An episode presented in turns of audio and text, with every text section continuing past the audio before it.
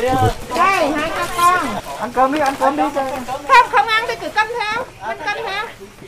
21 giờ đêm qua, mùng 4 tháng 10, trên đỉnh đèo Hải Vân, nơi giáp ranh giữa thành phố Đà Nẵng và tỉnh Thừa Thiên Huế, mưa vẫn rã rích. Lần lượt hết đoàn này đến đoàn khác, hàng trăm xe máy dừng lại nghỉ ngơi. Mọi người được thành viên các nhóm thiện nguyện ở Đà Nẵng mời dùng bữa tối với hộp cơm nóng, hộp cháo thịt, sữa tươi, bánh mì. Đoàn người về tới địa phận Đà Nẵng khi đã trải qua 2 ngày chạy xe máy trên đường từ các tỉnh phía Nam đi qua các tỉnh Tây Nguyên, rừng núi hiểm nguy. Trong số này, không ít phụ nữ mang thai, có người vừa sinh con chưa tròn một tuổi. Ngồi bên vệ đường ăn vội hộp cơm nóng, Hồ Văn Hợp, 17 tuổi, đồng bào dân tộc Ru Văn Kiều ở tỉnh Quảng Trị cho biết, Hợp chạy xe máy từ Long An về đến đây là ngày thứ tư rồi. Bốn ngày qua, đây là miếng cơm đầu tiên đưa vào bụng nên ngon lắm. Hoàn cảnh gia đình khó khăn, Hợp theo chân bạn bè vào các tỉnh phía Nam làm ăn. Dịch bùng phát dữ dội, không có việc làm, không có tiền ăn tiền trọ. Hợp hầu như chỉ ăn mì tôm cầm cự mấy tháng này. Bây giờ không trụ nổi tại phương Nam, nên Hồ Văn Hợp cùng bạn bè trở về quê nhà. 4 tháng chỉ có ăn mì gói thôi, còn ờ, sang hỏi chó đi hết tiền 4 tháng chú trọ cho ở không á, vừa cho ăn nữa, xin về rồi thấy dây tết nữa, cũng hết tiền luôn. Bờ họ nói cứ tết miễn phí luôn trở về luôn, 4 ngày, một ngày chỉ có một bữa thôi. Ngày hôm nay chỉ là đầu tiên ăn luôn á, ăn cơm với gà, ngon. Võ Thị Thảo Uyên 19 tuổi kể, quê ở Hà Tĩnh, Uyên theo bố và anh trai vào Bình Dương làm công nhân. Dịch bệnh bùng phát, không thể ở lại được nữa nên hai cha con em đành về quê. Suốt hai ngày qua, hai cha con đèo nhau trên chiếc xe máy cũ kỹ.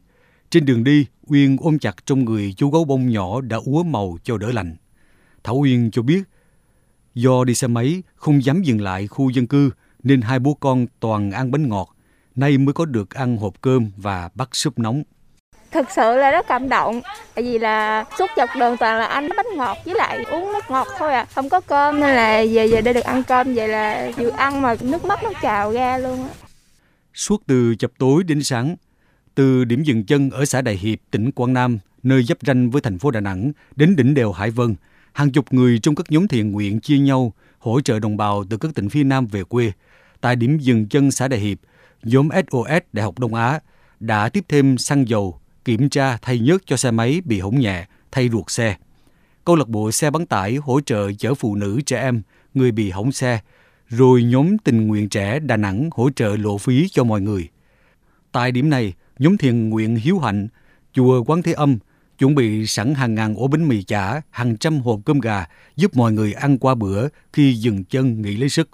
Chị Nguyễn Thị Trà Liên, thành viên của nhóm thiện nguyện này chia sẻ, trời mưa lạnh nên ngoài chuẩn bị đồ ăn nóng, nhóm còn mua thêm áo mưa, khẩu trang để phát cho người trên đường về quê. Nhìn những cái cảnh người đi trên đường thì mình rưng rưng nước mắt à. Cho nên là mình muốn gửi có thêm 500 hộp súp bắp tôm cua. Mình muốn sưởi ấm trái tim của những người dân đi trên đường thôi. Chứ còn thiệt tình ra là những cái này rất là nhỏ à. Mình mà chỉ muốn chia sẻ những cái nỗi khổ, những cái nhọc nhằn mà người dân trên đường họ quay về nhà. Từ sau ngày 30 tháng 9 đến nay, khoảng chục ngàn người từ các tỉnh phía Nam về một số tỉnh, thành phố phía Bắc đi qua tỉnh Quảng Nam và thành phố Đà Nẵng.